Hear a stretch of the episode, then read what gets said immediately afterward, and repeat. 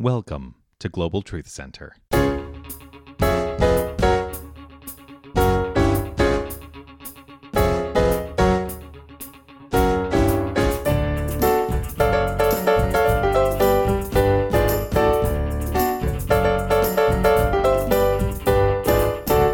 Margaret always sends me songs when, when, when she's going to be here to see what song I'd like to speak to. Because I do believe that the music prior to our talk, our discussion, is the diving board. It, it, it sets the stage, it sets the atmosphere. And could you go back to that slide, please, and leave that up, Thor? Great. So, God is bringing me home. Um, first of all, thank you, Alex, for the slide. It's beautiful. Um, it surprised me when I heard this song that it touched me so deeply because it's, it's, it can seem dualistic. God is bringing me home. Something outside of myself is bringing me home. But I don't think that way anymore. It's kind of like what you and I were just talking about. I don't think that way anymore. I have worked my consciousness, my mind, my heart around understanding God in a very different way. I don't hear God and go anywhere other than right here and right there. I don't see God as a divisive issue anymore. I don't see the term God as a problem that I hear about all the time. Um, so when I heard the song, the tears started to flow, and I really understood it. You know, if our, if our last week of reborn is a chance for us to one more time remember who we are, that's what this song is all about. And, and some of her, all of her lyrics are wonderful. Um, I do want to bring up, though, yesterday I had the great honor and privilege to visit uh, one of our members and somebody who's been a big part of our center, Brian Miller, who passed yesterday. And as you were just singing that song, I thought about that part of God is bringing me home. When we leave these bodies, and you know, I was with Brian and his husband yesterday, and um, he passed a very short time after that. But there was a sacredness to Brian yesterday. Brian's a piano player and one of the best, and an amazing accompanist and musical director. Um, and his fingers were moving while he was laying there breathing. And he wasn't really with us, but he was. But he was also there. And I had said to Gilmore, I said, you know, he's he's still here, but he's also there. So I, I actually don't want to speak out loud to him because I want him to be free to go where I don't need him to come back to talk to me. He knew I was coming and he was very excited the day before, but then he drifted far into that other space. God was bringing him home. His God self was bringing him home. But what I noticed yesterday was his fingers were moving. And I just thought to myself, he's off playing some frickin' show so he was playing for somebody. Maybe, maybe Nora's up there singing and he's playing for her right now. But there was also the most beautiful smile on his face as he was breathing. And as you were just singing, I realized that the idea of God is bringing me home, there is something inside of me, there's something inside of you that is always calling us to stay where we are to, to get back to what Eric and I were just talking about, to not get caught up in all of this out here. Because as I looked at Brian yesterday, the other thing I noticed was that he just didn't care. There was so much to care about in life. And I know he did care about a lot of things, and, and certainly, you know, when he had his illness show up, that was the lot to focus on. But ultimately, at the end of the day, in that moment between the breath that's here and the breath that doesn't come, do you really think you're going to be thinking about all the things you got wrong? Do you really think you're going to be thinking about anything other than the fact that you're going back to where you always came from, where you've always been? Or do you think maybe possibly that you're going to also say to yourself, wow, I could have had a V8. wow, I could have done this. I could have done that. Yeah, not from regret, but from knowing. And that's where I want to start today. So, God is bringing me home.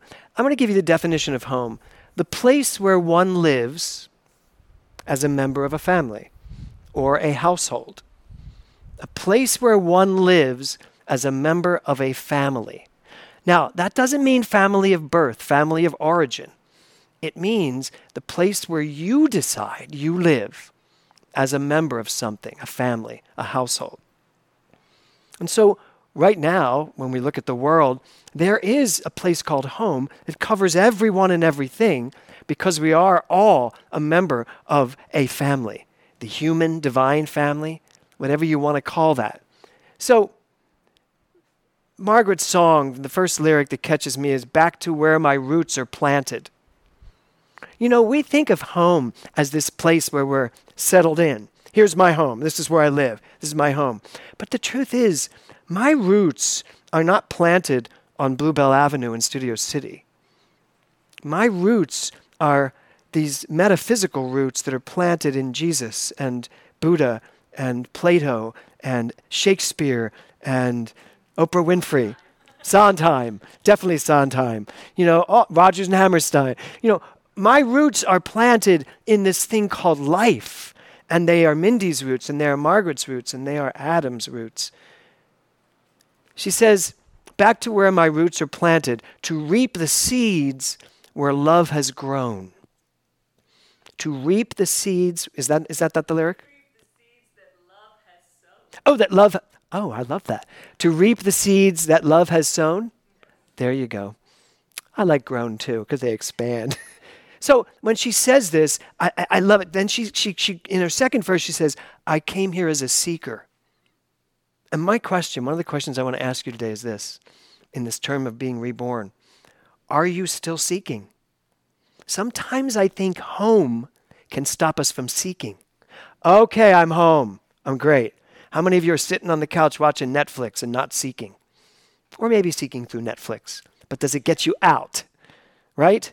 So how much are you seeking in your life? How much is there to see? How much more is there? Have you been everywhere on the planet? Have you seen everything? Have you experienced everything?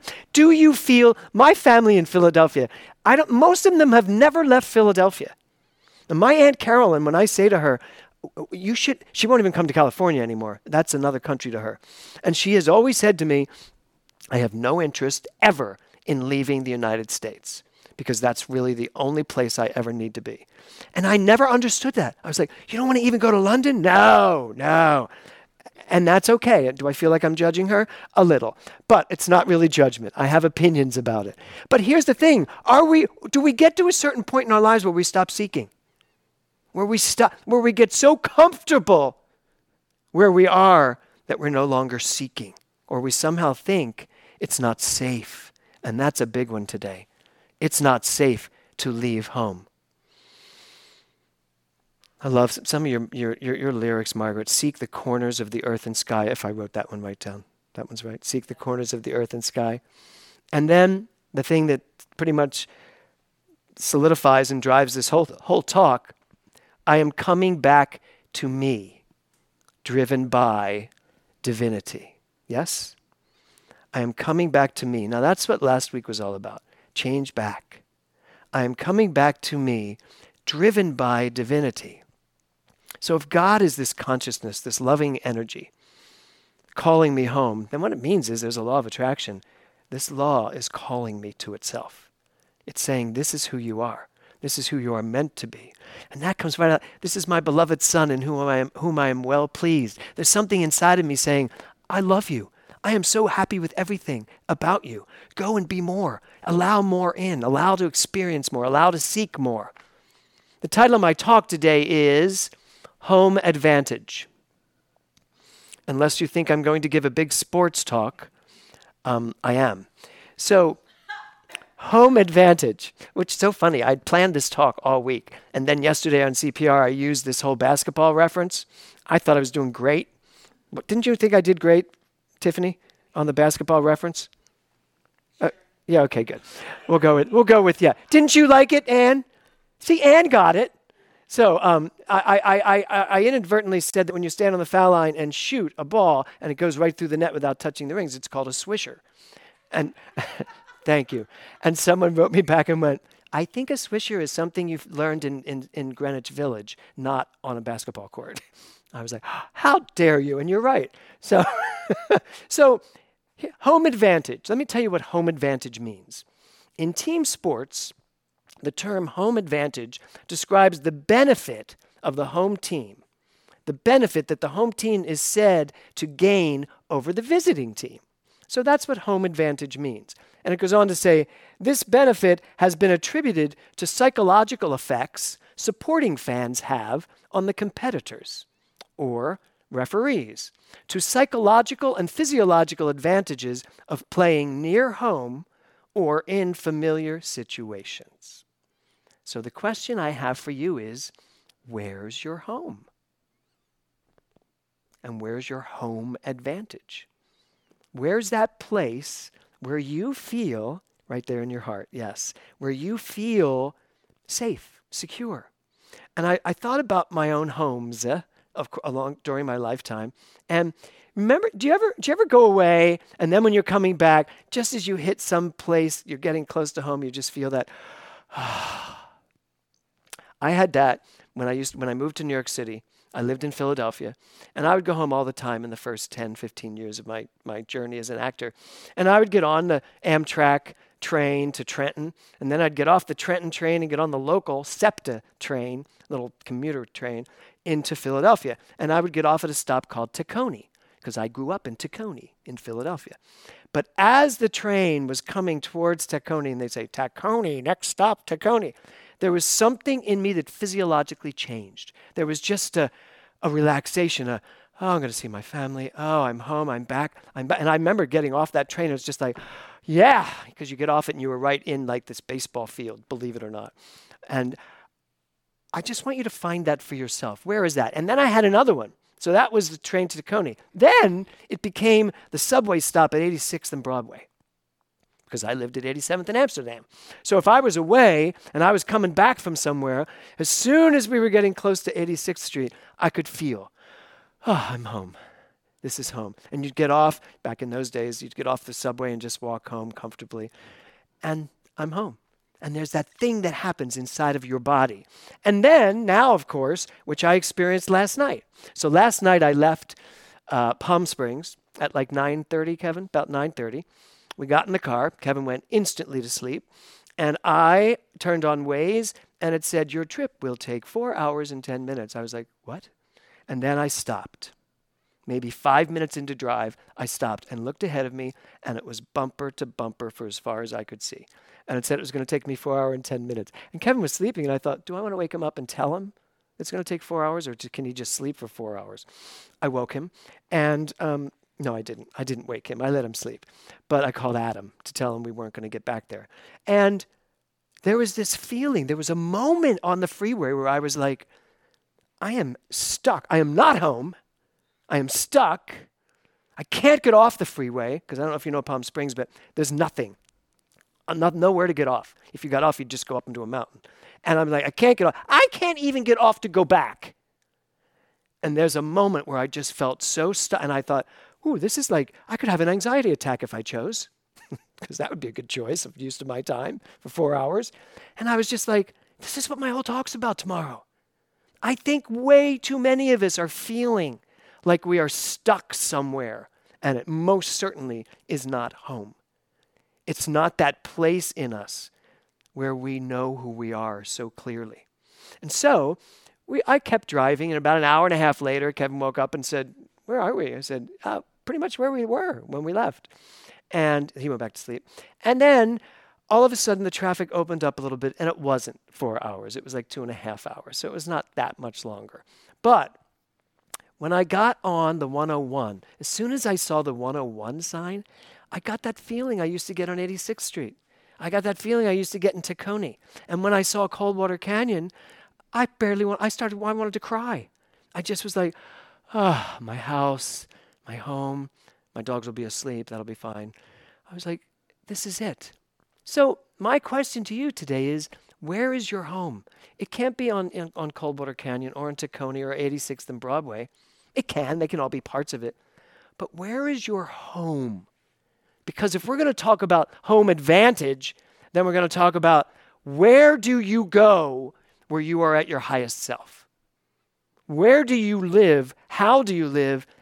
What do you do to live in that place where you experience the home advantage at all times? you're never a visitor. Do you go places? Are you willing to go places and just feel at home no matter where you are? That's what being reborn is all about. Unlearning all the stuff that keeps us stuck in traffic. Unlearning everything that makes us feel like I'm not a part of this. Being unwilling to feel like I am separate from anyone or anything, no matter what. That's what home advantage is all about. The home advantage, when it talks about psychological and physiological, sure, when you're on a as I was a ball boy for the 76ers in Philadelphia when I was a young teenager, older teenager actually. And, you know, when the 76ers were there at the Spectrum in Philadelphia, there was this excitement, there's this energy. Everybody's really excited because we're at our home, we're on our home court, right? And everybody's just excited. And, you, and there's a lot more wins, just they've proven that teams win more when they're on their home turf. So the question becomes, What's your home turf? Where's your spectrum? Where is it that you feel completely at home? And I want to suggest that we all work towards feeling completely at home wherever we are, whatever we're doing, in whatever relationship we're in, that we get it. I don't change. I mean, that's what Eric and I were talking about. It doesn't change that I'm God. It doesn't change who I am because conditions happen.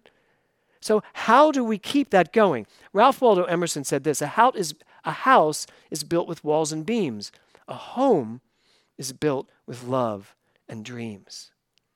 So, your home is the energetic field of love that fulfills your life. That's what home is. That's what it's really meant to be. Oprah Winfrey says, I think when you invite people into your home, you invite them into yourself.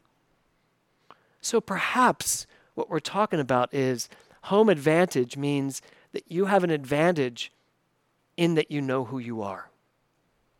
You have the advantage because you remember who you are. I love that concept of Oprah Winfrey's. When you invite someone into your home, you invite them into yourself. How good are you at getting rid of your boundaries, getting rid of your walls, Getting rid of, as Ernest Holmes calls it, the actor in you that's playing out personalities. How good are you at stripping them all away? How good are you at being vulnerable, being willing to feel what you feel and say what you want to say? Oh, and let the words fall out. I couldn't help it, right? I want to see you be brave.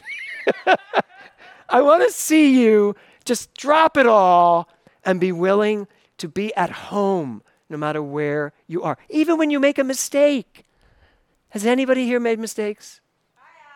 Thank you, Margaret. Eric just said no.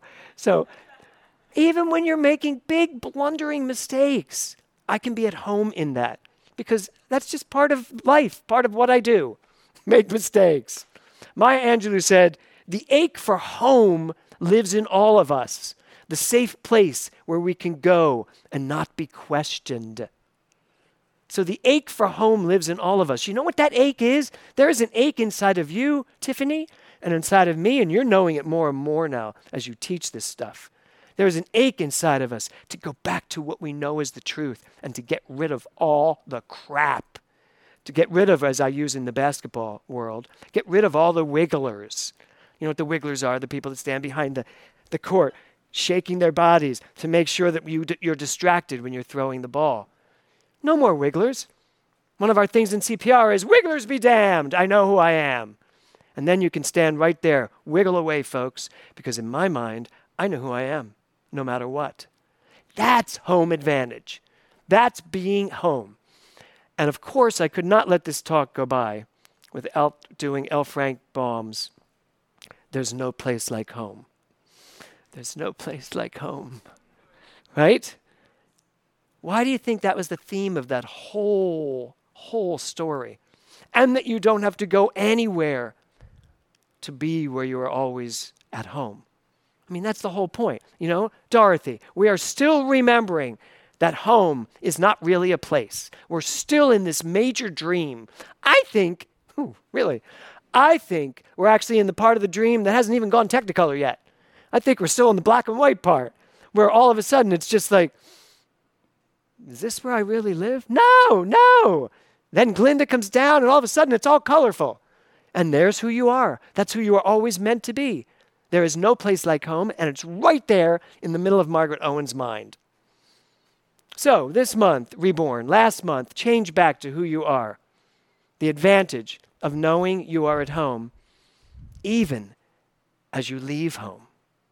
And that's the final part of my talk. Home has the great advantage of making us feel comfortable. Home has the great advantage of making us feel loved. Home has the wonderful advantage of making us feel safe. But sometimes home is at a disadvantage because it's actually shielding us from being willing to look at the world as it is, no matter what, and still feeling the truth of who I am. So as we go through these last, what's today? Today is the 27th. Eh, three days, is that what it is? Three days left in this month of reborn. I want you to go home. Please go home. I want you to go home. I want you to find out where that is for you. It's not a place, it's not a person, it's not a success or an achievement. Home isn't meant to be something. Home is someone. Home is you. Home is me. Home is when I say to myself, there is something inside of me that is aching to burst out, as Maya Angelou says, aching to be remembered, aching to be lived, aching for me to let myself love in a way I have never loved before, to let myself live in a vibrancy I have never lived before, to let myself be as healthy as I have ever been in my entire life, to vibrate at that level of home. Because home is an energetic flow of consciousness. Home is love. Home is that part of you that knows who it is so clearly, so unconsciously, that it doesn't need to do what Eric and I were talking about, to spend so much time working at remembering because there is something in you, as I said, it's beyond the senses, that is senseless in some people's minds. There's something in you that doesn't need anything. And it's called home. It's called that place in me where I so know who I am that everything does magnificently unfold perfectly. And the great part of this exercise, if you are willing to check in for the next three days and find your home is that you're going to find me there. And you're going to find Margaret there, and Kevin and Adam. You're going to find us all there. And when we all remember where home really is, what home really is, we will stop fighting to own our home. And we will come from a sense of ownership so powerful that we'll get it. That the home that I'm talking about is the one home that we all share. And it is love only. And it is forgiving everything. But most importantly, it's remembering who you are. Because in the end, there's no place like home. There's no place like home. And for the third time, there is no place like home. Namaste.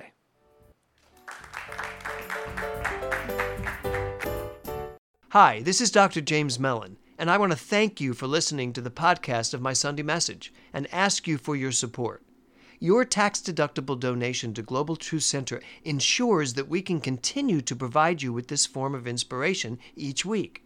To make a contribution now, please visit our website at globaltruthcenter.org. Again, thanks for listening. Namaste.